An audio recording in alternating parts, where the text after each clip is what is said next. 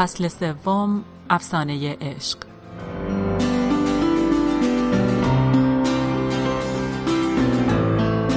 شخصیت بیاتریس در کمدی الهی دانته.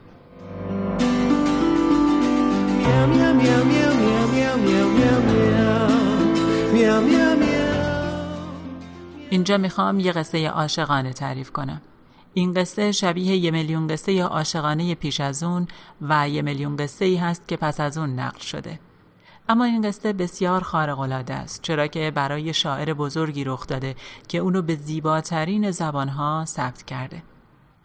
دانته کنار پل پونته وچیو ایستاده بود. این پل از روی رودخونه آرنو ریور واقع در فلورانس میگذره. درست پیش از سال هزار و سیصد میلادی بود، یعنی زمان بیداری عظیم در ضمیر ناخودآگاه جمعی جهان غرب. دانته بیاتریس رو که روی پل ایستاده بود دید. دانته مردی جوان بود و بیاتریس دختری جوانتر از اون و اون دیدار کوتاه حاوی کل ابدیت و دیدار کمال برای دانته بود. دانته با دختر حرف نزد. اون دختر رو خیلی کوچیک دید. بعد بیاتریس در اثر ابتلا به بیماری طاعون از دنیا رفت و دانته غرق اندوه از دست دادن رویای خودش شد. دختر حلقه واسط بین روح دانته و خود بهشت بود. ششصد و پنجاه سال بعد، طی جنگ جهانی دوم، آمریکایی‌ها در تعقیب ارتش آلمان در چکمه ایتالیا بودند. آلمانیا هر چیزی رو که میتونست باعث کمک به پیشروی ارتش آمریکا بشه منفجر میکردن، از جمله پل‌های روی رودخونه آرنو. اما هیچ کس نمیخواست پل پونته وچیو رو منفجر کنه، چرا که زمانی بیاتریس روی اون ایستاده بود و دانته درباره اون نوشته بود. بنابراین آلمانیا با آمریکایی‌ها تماس رادیویی گرفتن و صریحاً اعلام کردند در صورتی که آمریکایی‌ها قول بدن که از اون پل استفاده نکنن، به اون کاری نداشته باشن. نه پل منفجر شد و نه حتی یک سرباز آمریکایی یا تجهیزات نظامی از اون عبور داده شد. ما اینقدر آدم‌های دوراندیشی هستیم که برای هر چیزی به شواهد محکمی نیاز داریم و این محکم‌ترین حقیقتیه که برای ارائه به شما سراغ دارم. در جنگی امروزی و بیرحمانه، پل به این علت که زمانی بیاتریس روی اون ایستاده بود نجات یافت. دانته ازدواج کرد و پس از مدتی او و سینیورا آلیگری صاحب سه فرزند شدند. بعد ناگهان دانته در میان زندگی خودش دچار افسردگی عمیقی شد. شعر حماسی او، کمدی الهی، اینطور شروع میشه که میگه اون در یکی از بعد از ظهرهای زندگی خودش در حال قدم زدن در گودال عمیقی میفته. تا به حال هیچ کس بحران میان سالی رو به این خوبی تعریف و توصیف نکرده. شما به زندگی خودتون ادامه میدین و همه چیز رو به راهه که ناگهان تو گودالی میافتین. دانته خودش رو در جهان زیرین میابه و بالای دروازه یه چیزی که معلوم میشه دوزخه علامتی هست که روی اون نوشته شده: ای تمام کسانی که وارد اینجا میشوید، امیدهای خود را رها کنید. دانته جلو میره و با ویرژیل، شاعر یونان باستان، روبرو میشه و اون همون کسیه که از بهشت برای راهنمایی او در نه طبقه دوزخ که به صورت مارپیچ پایین میره و هر طبقه شرایطی به مراتب بدتر از طبقه پیشین داره فرستاده شده. دانته در نوشته خودش دوزخ رو پر از آشنایان خودش و حتی یکی دو نفر از کاردینال ها پر میکنه که اون رو دچار مشکل کردن. ایده کنونی ما از دوزخ تا حدی از توصیف دانته میاد. ویرژیل نمایانگر عقل و اندیشه است، راهنمای بخش اول سفر درونی شما. اندیشه شما و خصایص مذکر هوش، تناسب و عقل سلیمه. پایین ترین سطح دوزخ بدترین سطح اونه. اونجا منجمد و یخبسته است. رسیدن به سرمای زندگی، احساس تنهایی و پوچی، بدترین تجربه‌ایه که انسان میتونه به اون دچار بشه و بسیار بدتر از وجوه آتشین دوزخه. دانته با هدایت و راهنمایی ویرژیل به ته دوزخ میره و همچنان به راه خودش ادامه میده. شما نمیتونید از همون دری که وارد دوزخ شدید از اون خارج بشید. شما از یک سو وارد میشید و از جانب دیگه خارج میشید. در جانب دیگه دوزخ بهشت قرار داره. دانته و ویرژیل در وسط دنیا هستن، جایی که دانته در اون زندگی میکنه. دانته از اون نقطه گرهمانند نقطه جاذبه صفر مرکز دنیا با پایین رفتن از میان پاهای پشمالوی شیطان میگذره و خودش رو در برزخ میابه. دوزخ به منزله شکلها و ابعاد جهنمی زندگی و برزخ عملیات ترمیم یا اون چیزی رو که باید احیا بشه آغاز میکنه. شما باید تحت درمان قرار بگیرید. فعل درمان در زبان انگلیسی از واژه لاتین تراکتوس و اون هم از ترابرر به معنی کشیدن یا کشاندن میاد. درمانگرای اولیه رشته‌ای از سنگ‌ها داشتند که در میان اونها سوراخی بود و سوراخ هر کدوم از دیگری کوچکتر بود و شما رو عملاً از داخل این سنگ‌ها عبور میدادند. اول داخل بزرگترین سنگ، بعد سنگ کوچکتر، تا اینکه دیگه نمیشد شما رو از داخل سنگ بیرون کشید. شما از این تجربه با پوستی کمی خراشیده بیرون می اومدید، اما به هر حال مداوا می شدید. دانته از سوراخی در وسط دنیا بیرون کشیده میشه و عروج از طریق برزخ رو با سطوح و تعالیم بسیار اون آغاز میکنه. تو این مقطع ویرژیل پیش میاد و به دانته میگه من دیگر بیشتر از این نمیتوانم همراه تو بیایم. از اینجا به بعد باید کسی بزرگتر از من تو را راهنمایی کند. دانته میلرزه، چرا که اون کاملا به ویرژیل وابسته بوده. ویرژیل ادامه میده و میگه از اینجا به بعد بیاتریس تو را راهنمایی خواهد کرد. همون بیاتریسی که روی پل پونته وچیو رویای بهشت رو به روی او گشوده بود. وقتی کسی راهی این سفر مقدس میشه، کنترل رو رها میکنه. این ممکنه ترسناک باشه. شما کاملا وابسته هستید و این برای انسان امروزی چشماندازی ترسناکه. وقتی ویرژیل میره، در واقع میگه عقل نمیتواند تو را از این جلوتر ببرد. از اینجا به بعد کار الهام است. اکنون بینش الهی آسمان حاکم می شود. وقتی آماده گوش سپردن هستید، بیاتریس ظاهر میشه. مردی رو میشناسم که توی این مقطع سفر از من پرسید راهنمای اون کجاست. اون به شدت به راهنماش نیاز داشت. گفتم در تجسم خلاقش دنبالش بگرده. وقتی این کار رو کرد، زن فوراً ظاهر شد و به اون گفت من بیست ساله که منتظر تو هستم، فقط باید درخواست می‌کردی.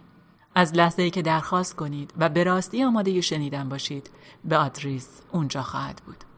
بیاتریس سیمای جهان یک پارچه رو به دانته نشون میده. اون دانته رو از بقیه برزخ عبور میده و به بهشت میرسونه. بعد در آخرین لحظه جای خودش رو به راهنمای دیگه‌ای به نام سنت برنارد میده که گیج کننده است. اما بیاتریس سایکوپامپه، واژه قرون وسطایی شگفت‌انگیزی برای راهنمای روحی که دانته را از سطوح عمیق برزخ به رویای بهشت هدایت میکنه و این سفر تمامیت و شفاست. دانته موفقیت خودش رو در آغاز مدیون ویرژیله، اما در حقیقت مدیون بیاتریسه که اونو هدایت میکنه و به اون الهام میده و از نظر روحی بیدارش میکنه. بیاتریس امروزه هم قدرت کمی نداره. هر مردی یک آنیمای دوگانه داره. مرد از آغاز و به طور مطلقاً فطری با دو رویا از زن پا به جهان هستی میذاره. اینکه اون چطور این معما را حل کنه، چیزهای زیادی درباره تمامیت شخصیت و درستکاری اون میگه. اولی رویای الهی یا شخصیتی بیاتریس وار هست که دنیایی رو به روی اون باز میکنه که انتظار نداره. بیاتریس در رویایی در اوایل زندگی مرد ظاهر میشه و تنها کاری که مرد میتونه بکنه اینه که اونقدر اون رو از خودش دور نگه داره تا برای ملاقات با اون به اندازه کافی قوی بشه. رویای دیگه مربوط به زنی زمینیه که بسیار سرگرم کننده، از نظر جنسی جذاب و برای مهرورزی کامله. تمام خصایص بشری و جوانب تاریک، اژدها، جادوگر، روسپی رو هم داره. هر مردی بین انتظارات نور و تاریکی از زن تکه تکه شده و هر زنی نوسانات مرد بین این رویاها رو مشاهده کرده.